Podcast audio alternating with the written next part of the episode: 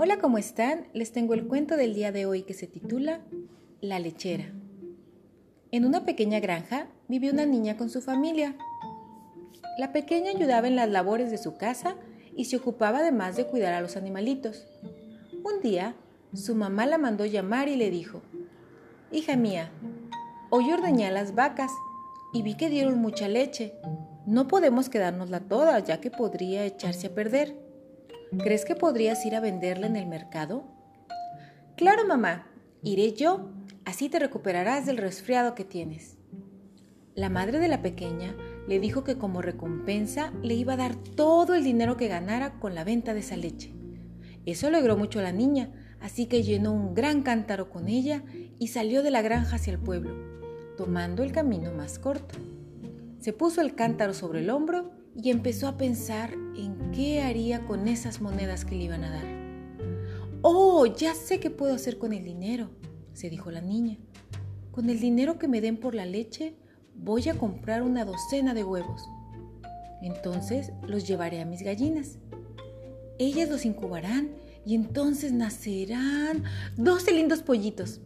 Cuando crezcan un poco, iré al pueblo y los cambiaré por un pequeño lechón. Sí, voy a cuidarlo y alimentarlo para que crezca y se convierta en un gran cerdo. Y luego lo llevaré al mercado y me lo cambiarán por una ternera. Sí, aunque estará pequeña, sé que crecerá y entonces se convertirá en una gran vaca, la cual me va a dar leche todos los días y entonces podré llevar varios cántaros al pueblo y ganar mucho dinero con el que luego compraré una casita.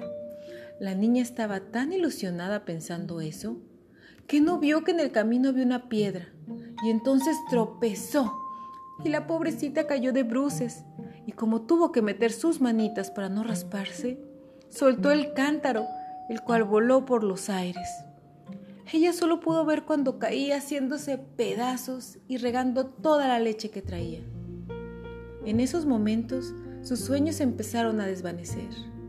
Adiós a sus huevos que le darían pollitos, que le proporcionarían luego un lechón. Ya no tendría ese cerdo que cambiaría por la ternera, ni la leche, ni la casa. Ay, qué tristeza, dijo la niña. Eso me pasa por ser ambiciosa recogió los trozos del cántaro y regresó a casa pensando en lo que le había sucedido. Y bueno, este es el fin de nuestro cuento. La moraleja es que es bueno soñar, pero nunca hay que dejar de poner la vista en el camino y en el presente para que no nos distraigamos de nuestros planes. Bueno, espero que les haya gustado. Recuerden visitar nuestras redes sociales, que es nuestro blogspot, que es entre caballerosydragones.blogspot.com y nuestra página de Facebook, también entre Caballeros y Dragones.